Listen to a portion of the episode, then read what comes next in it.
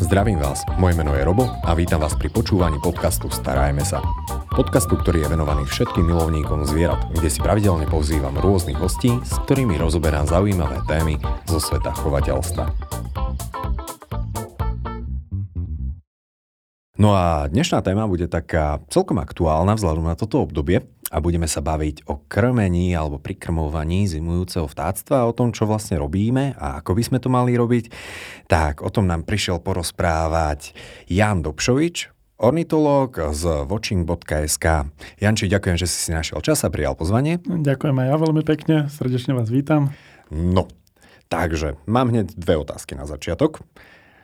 Prečo práve ornitológ, ako si sa k tomu dostal? Na Slovensku dosť také nezvyčajné povolanie, je to povolanie a potom budem mať ďalšiu otázku o malú no, chvíľu. Jasné, jasné. Samozrejme je to povolanie. Eh, ja vždycky eh, veľmi rád rozprávam, ako som bol malé dieťa. Mal som možno 3 roky a na všetko, čo letelo, som kričal, že vtáčik, vtáčik. Či to bolo lietadlo, či to bola mucha, či to bol vták, všetko bolo, že vtáčik, vtáčik. Takže od troch rokov som vedel, čo chcem asi vykonávať. To ale, sa hovorí genetické predurčenie. Ale minule sa mi stalo, že som videl chlapca a on zase na všetko hovoril, že lietadlo, lietadlo, lietadlo. Tak to bude pilot. To bude pilot. A hádam aj dobrý pilot bude. a potom watching, uh, watching.sk. Áno. Čo to je, o čo tam ide, ako sa s tým ľudia môžu stretnúť? No, je to vlastne cestovná kancelária so zameraním na pozorovanie prírody. Keďže som ornitolog, tak hlavne riešime pozorovanie vtáctva, tzv. birdwatching, ktorý je veľmi populárny najmä v západnej Európe. Mhm. Napríklad v Spojených štátoch v 80. rokoch až okolo 20% obyvateľstva sa venovalo pozorovaniu vtáctva a v celej Severnej Amerike sa pozorovaniu vtáctva venuje viac ľudí ako záhradkárčeniu čo je veľmi zaujímavé. Takže ono to je veľmi populárne, to pozorovanie vtáctva, hlavne v tej západnej Európe alebo, alebo na západ od nás.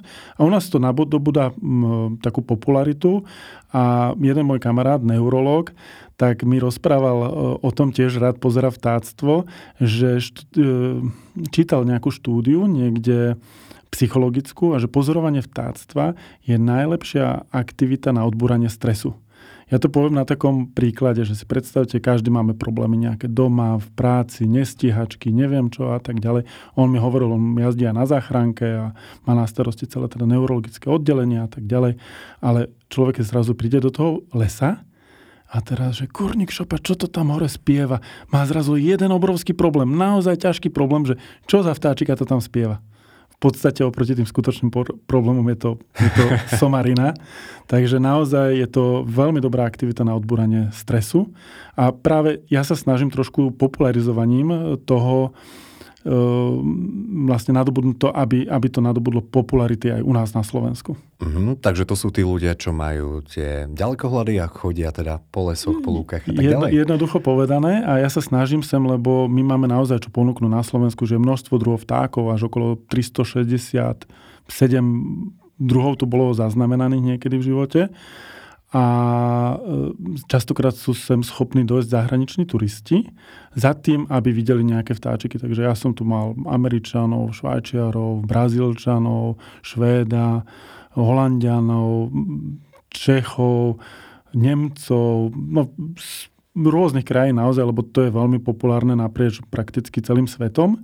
Veľmi dobrý zážitok som mal, keď som, sme boli pozrieť na trojhraničnom bode e, Rakúsko, Maďarsko, Slovensko a zobral som tam Angličana a ten Angličan, že wow, my také nemáme. A potom som tak rozmýšľal, že veď e, Veľká Británia susedí len s Írskom, takže nemôžeme. A keď som tam zobral Američana, tak Američan zase, že oni to tiež nemajú. A potom som tak rozmýšľal, jasné, oni susedia buď s Mexikom alebo s Kanadou. Tiež nemajú trojhraničný bod. Takže tie príbehy sú naozaj veľmi, veľmi také zaujímavé a e, snažíme sa tu trošku rozvinúť ten tzv. domáci cestovný ruch alebo prírodný turizmus, ktorému sa ako takému venujem, lebo je to vec, ktorá sa dá predať a pri takom veľkom kvante ľudí, koľko sa venuje tomu v Severnej Amerike.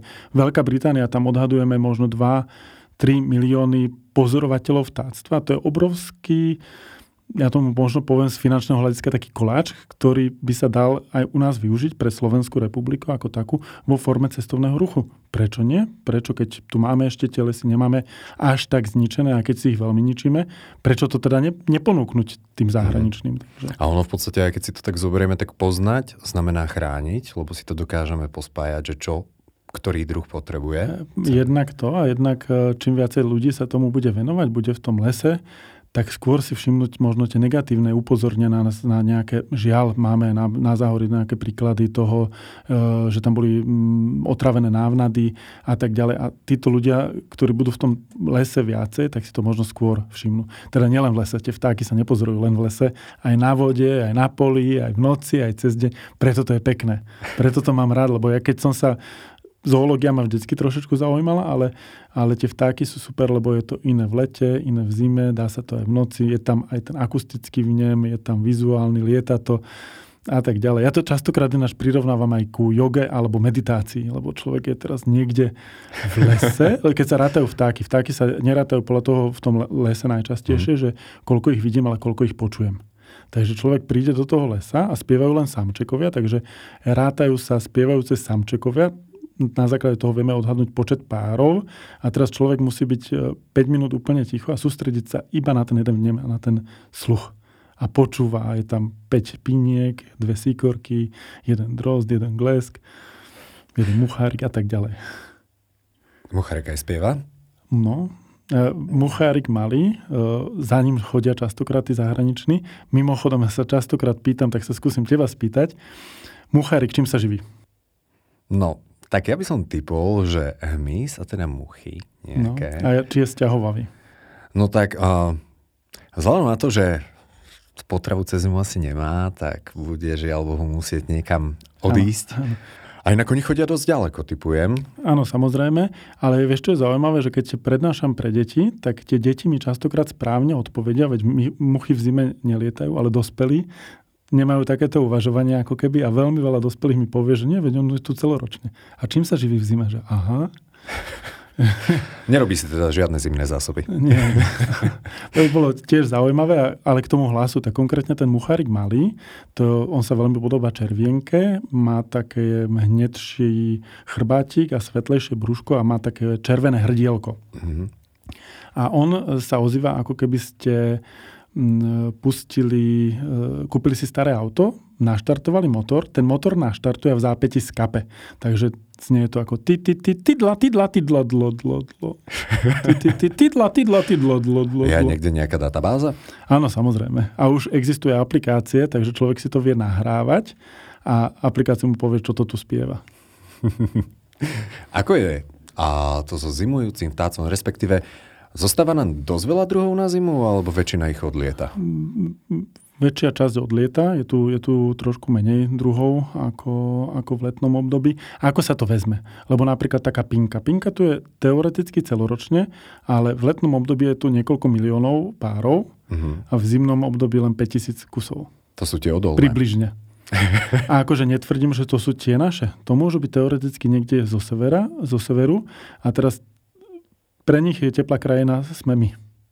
Exotická. Migrujú takto bežne k nám vtáky počas a, zimného obdobia? Áno, áno, máme niektoré druhy, ktoré sa u nás prakticky neobjavujú v, v letnom období, len v zimnom období. Potom máme druhy, ktoré sa tu objavujú len počas migrácie, ani nehniezdia, ani nezimujú.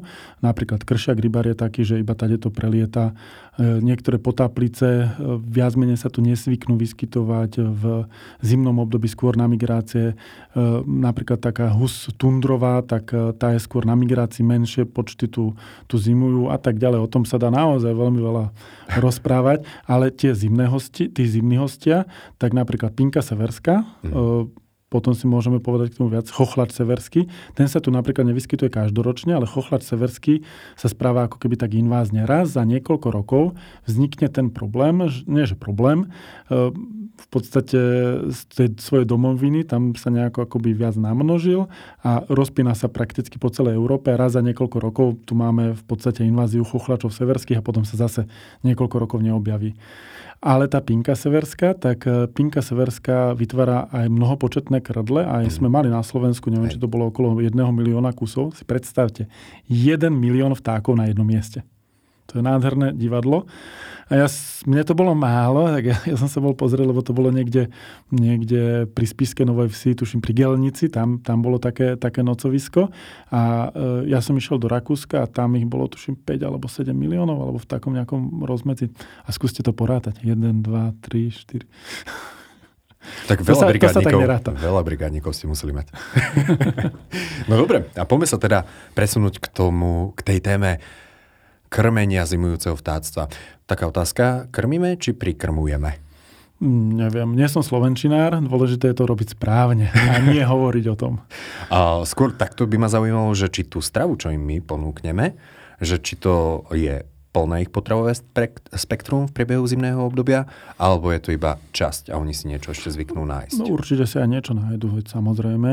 A, a naozaj, kebyže dávame len slnečnicu, tak si predstavte, že by, ste, by si tých jedol iba, iba, ja neviem, iba maslo alebo, alebo iba šunku, žiadny chleba. Že tá pestrosť tam trošku chýba. Častokrát ľudia naozaj prikrmujú len slnečnicu. Uh-huh. To nehovorím, že to není správne. Samozrejme je to správne, lebo je to v podstate taký doplnok a určite sa tam niečo iné aj medzi tým objaví, takže uh-huh. nie je problém.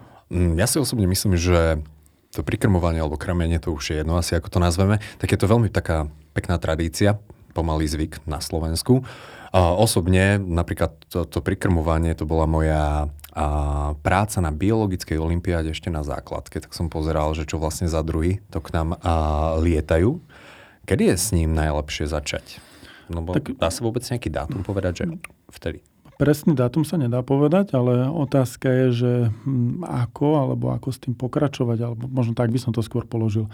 V podstate po vyhniezdení vtáctva, napríklad taká síkorka sa e, v letnom období živí hmyzom a v zime prechádza na tú, na tú rastlinnú potravu a takto máme veľmi veľa druhov. Takže keď oni potom to hniezdia, tak niekedy na jeseň môže človek začať, ale tam je ďaleko dôležitejšie, aby v takom zlom počasí, napríklad dneska, keď toto nahrávame, tak vonku strašne sneží. No a teraz teraz si predstavte, že by ste dávali e, za každým strašne veľa, že, že človek by dával to krmenie, to krmivo iba v čase, keď je pekne. A teraz, keď príde škaredé počasie, síkorka je možno zvyknutá, že každý deň tam dostala tú slnečnicu, alebo teda to, to jedlo a zrazu príde škaredé počasie a vtedy človek nezakrmi. A toto je veľmi zlé, takže ja vždycky upozorňujem, že hlavne v tom zlom počasí a vtedy to najviac potrebujú. A zlé počasie není len sneh. Ten sneh není až taký problém. Najhoršie asi počasie je nejaká ľadovica že je padajúci dáž, ktorý mrzne hneď po dopade, lebo tie sikorky sa ťažko vedia dostať k tomu, tomu jedlu, to je asi najhoršie počasie, plus samozrejme možno nejaký vietor, sneh a už také, také bežnejšie, ale naozaj s tým prikrmovaním neprestať hlavne v tom najhoršom počasí.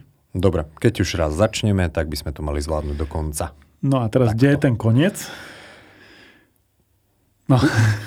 Mesiac pred začiatkom. Nie, tak to typujem, že mi povieš. Jasné. E, čo sa týka toho konca, tak opäť príde nejaké jarné obdobie. E, to človek vidí, už začínajú lietať včely, začínajú kvitnúť možno nejaké čerešne, už nájde nejaké motyle a podobne. A to je to obdobie, kedy sa dá prestať.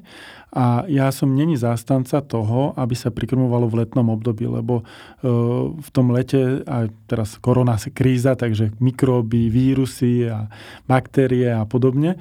A Už v tom letnom všetci ob... sme virológovia. Takže...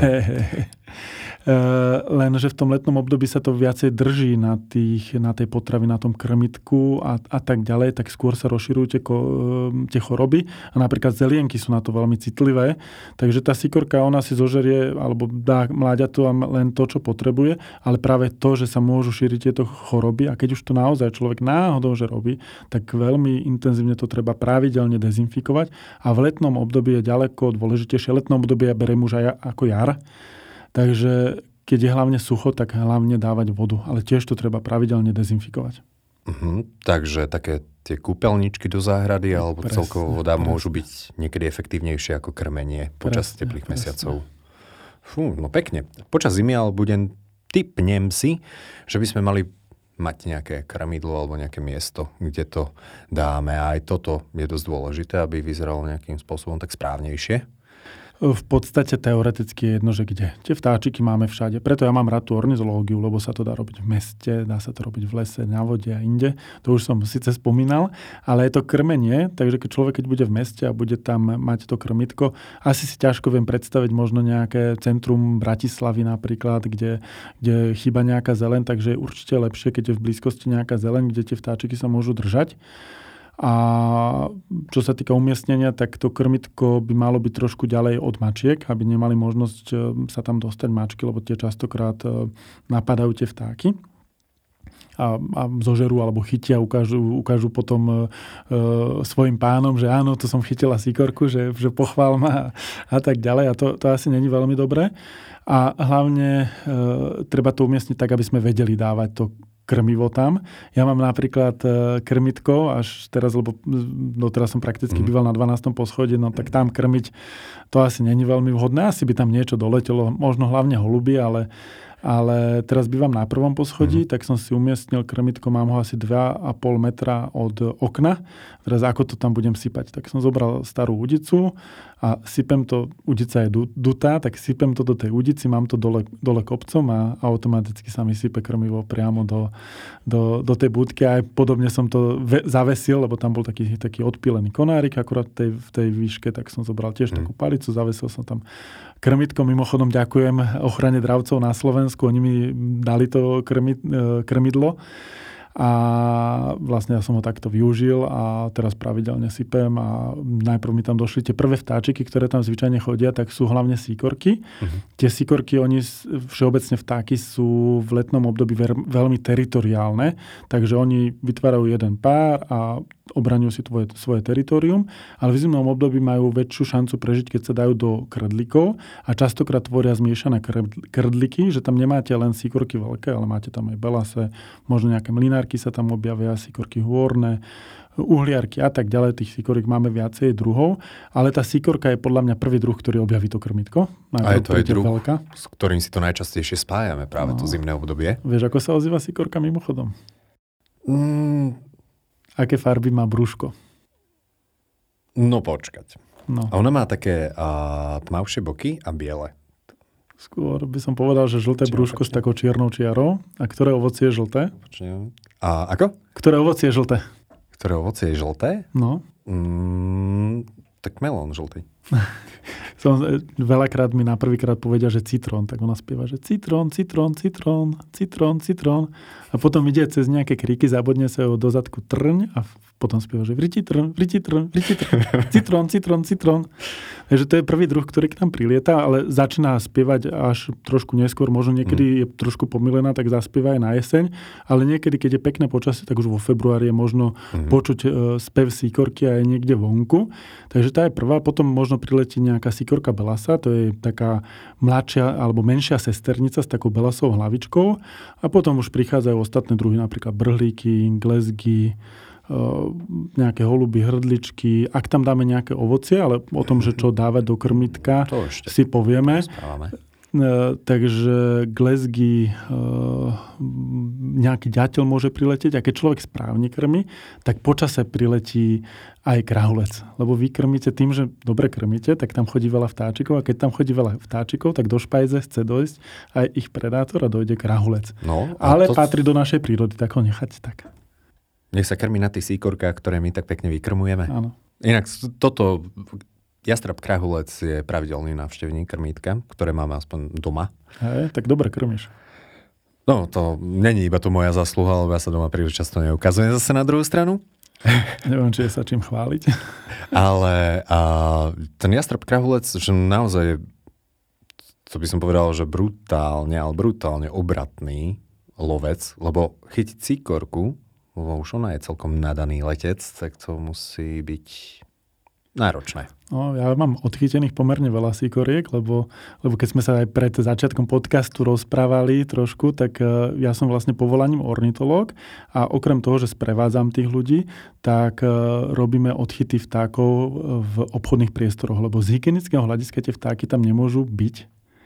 A keďže sú všetky vtáky chránené, tak ich netreba zabiť, ale treba ich chytiť. Takže my vykonávame hlavne pre supermarkety a hypermarkety odchyty vtáctva a častokrát sa tam dostane síkorka. Väčšinou sú to vrabce domové, ale niekedy sa stane nejaká síkorka, prípadne niektoré iné zaujímavejšie druhy. A ďalšou takou činnosťou sú je posudzovanie, keď chce napríklad niekto vyrúbať strom vo vegetačnom období, takže v období hniezdenia vtákov, mm-hmm. tak e, v tom rozhodnutí, lebo treba požiadať úrad o to, že chcem vyrúbať strom, či môžem, tak oni mu napíšu, že dobre, ale keď to bude vo vegetačnom období, tak musí byť posúdenie ornitológa, či tam niečo náhodou nehniezdi, alebo potom sú nejaké väčšie projekty, keď sa náhodou, ja neviem, celý les alebo pole odstraňuje, tak aj vtedy sa robia, robia vlastne rôzne posudky. Takže taká rôznorodá činnosť, ktorá človeka podľa mňa veľmi naplňa a tým, že to je rôznorodé, tak Ale ja toto... som s ľuďmi a v prírode a zase s ľuďmi a potom zase na počítači, na počítači, na počítači a na počítači. Aj to je niekedy treba. ja viem.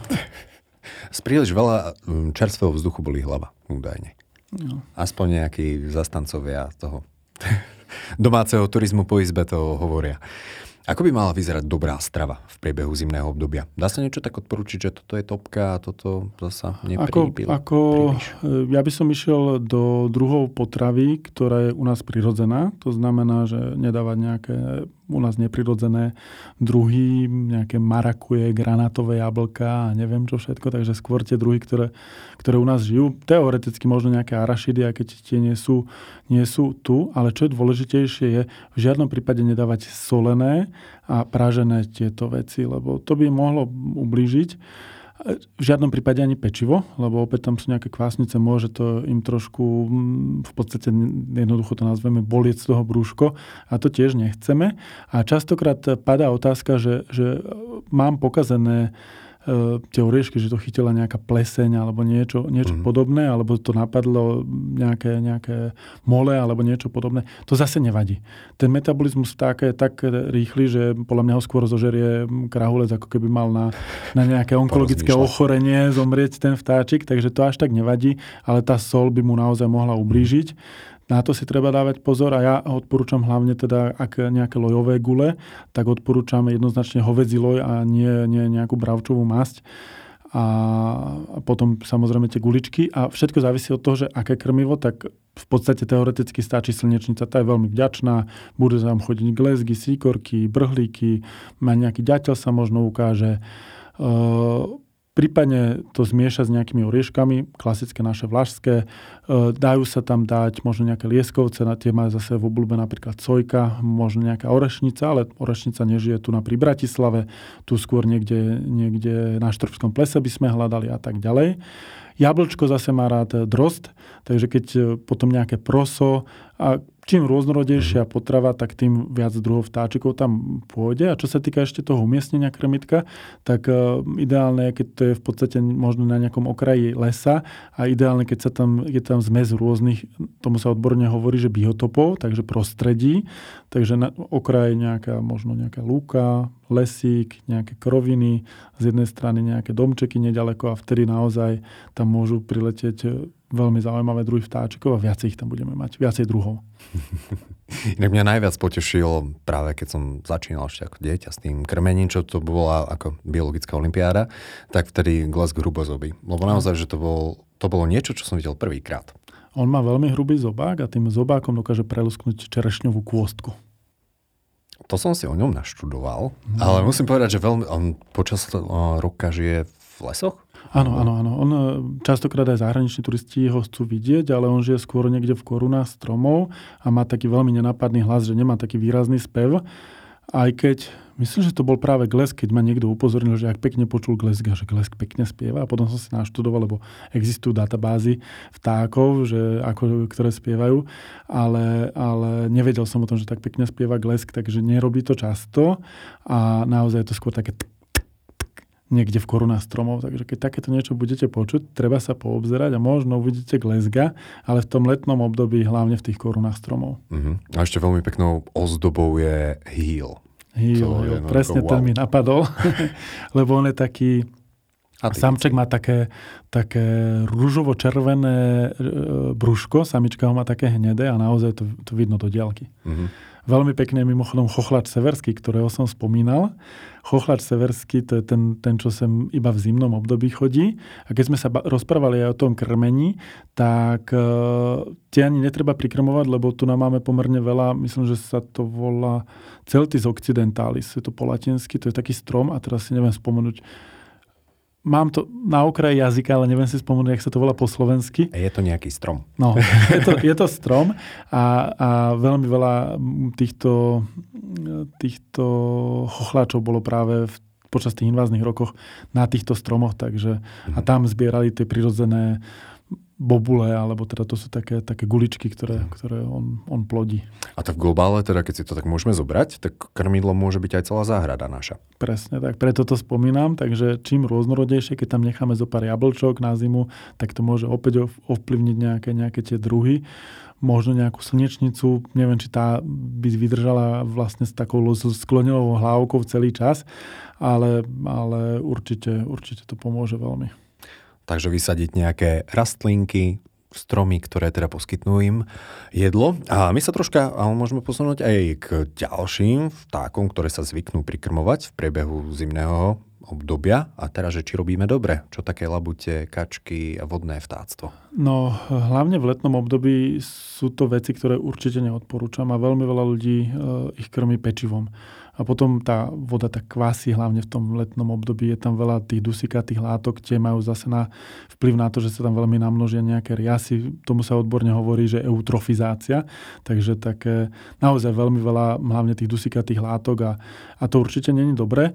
Ono to tam zostane možno aj v tom zimnom období, ale, ale tiež veľmi neodporúčam, možno keď napadne nejaká pokrývka snehu alebo príde tá ľadovica, lebo, lebo tie labute, hlavne na taký draždiak, tu je známy, tak tam máme až okolo 200 labutí na jednom mieste ale labuť je zvyknutá tak, že ona si ponorí celý krk a vyberá tie rastlinky z dna, z dna toho, toho jazera, alebo častokrát ju máme možnosť vidieť na poliach spolu s husami.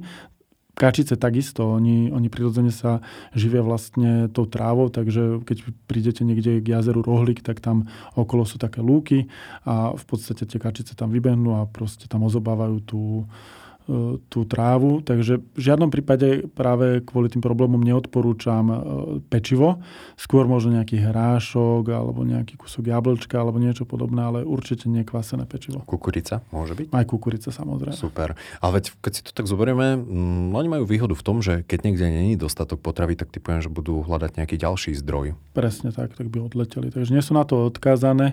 Netvrdím, že sa to nemôže vôbec prikrmovať, lebo zase to má taký charakter tej tej envirovýchovy. Vieš, a keď, keď chceme s tým robiť, aby e, deti hlavne mali k tomu vzťah, akože dobre, tak čo si prikrmíme labute ako dospelí, už keď máme trošku viacej rozumu, tak je to trošku iné, ale, ale naozaj s tými deťmi to je podľa mňa veľmi pekné, ale treba to robiť opatrne.